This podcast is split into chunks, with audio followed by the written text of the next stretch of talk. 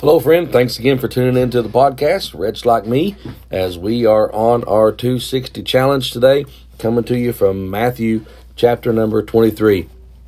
February the 1st. Can you believe we're already uh, one month in in 2023? Today, uh, reading is a, it's really intense chapter. Uh, Jesus talks a lot about hypocrites and he talks a lot about hypocrites in religion. In fact, Jesus says, Woe unto you! Uh, hypocrites and, and woe unto you, scribes or Pharisees. He says it eight different times. Eight different times in this one chapter. Uh, the word woe is an expression of how dreadful and how awful this is to take something as powerful as God and, and to play with it and not to be genuine and sincere. Um, how many times have you heard the argument, I don't want to go to church because, uh, and I don't want to be a Christian because the church is full of what? Hypocrites. Uh, they say that I don't believe because that's why I don't want to go to church because there's so many hypocrites there. To put it another way, Christians say they have Jesus, but we don't really see much of him in their lives. If Jesus is in them, then he must be hiding. The great Hindu leader Gandhi attended a a church one Sunday morning. He had been reading the Gospels, and he become interested in Jesus and become interested in becoming a Christian and he went to a, a Christian church. And as he got to the top of the stairs to go into the church, he was met by an usher. And this usher told him, "Listen, you need to just go worship with your own kind." Obviously, he was dressed in his in his Hindu attire and his in his in that type of clothing, but he he he pushed him out and he said, "You know, you're really you're really not welcome here." And he would later write in his memoirs, he would say, "I like your Christ, I don't like your Christians." Your Christians are so unlike your Christ.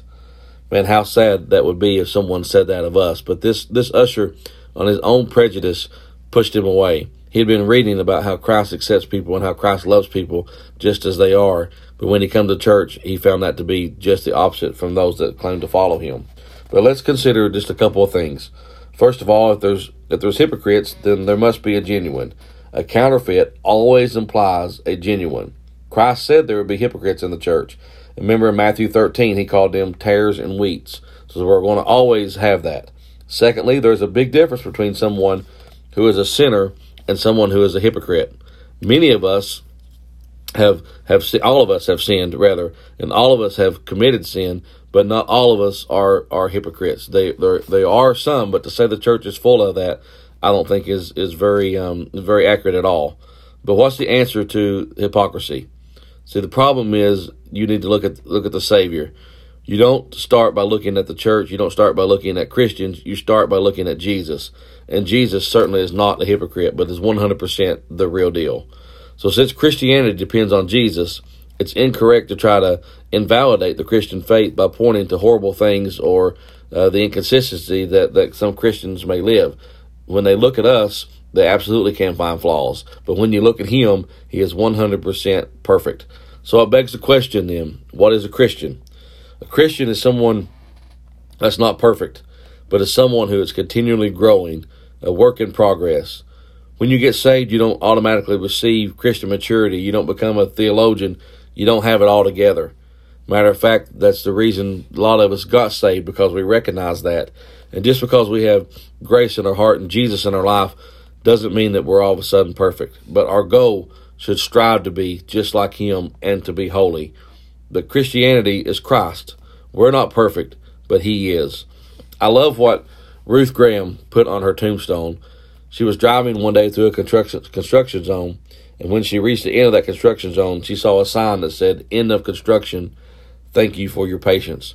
She had her family put that on her headstone while she was still living. And whenever she was buried, she wanted them to know, hey, God's done with me. End of construction. Thank you for your patience. What a what a great picture of a Christian man. He's always working on us. We're always under construction. I love what John Newton wrote. The guy who wrote the words and penned the words to Amazing Grace. He wrote this in some of his final words. He said, I am not what I ought to be. I am not what I want to be. I'm not yet what I hope to be, but still I am not what I once used to be. But by the grace of God, I am what I am. Friend, I hope today that this um, this little podcast helps you see uh, God working in your life. I hope you can see that it can help you gain perspective. Hope you're growing in the grace and the knowledge of who you are in Christ. And sometime today, I want to challenge you to bow your head and lift your hands and thank Him for His awesome and wonderful and amazing grace that saved a wretch like me. God bless you, friend.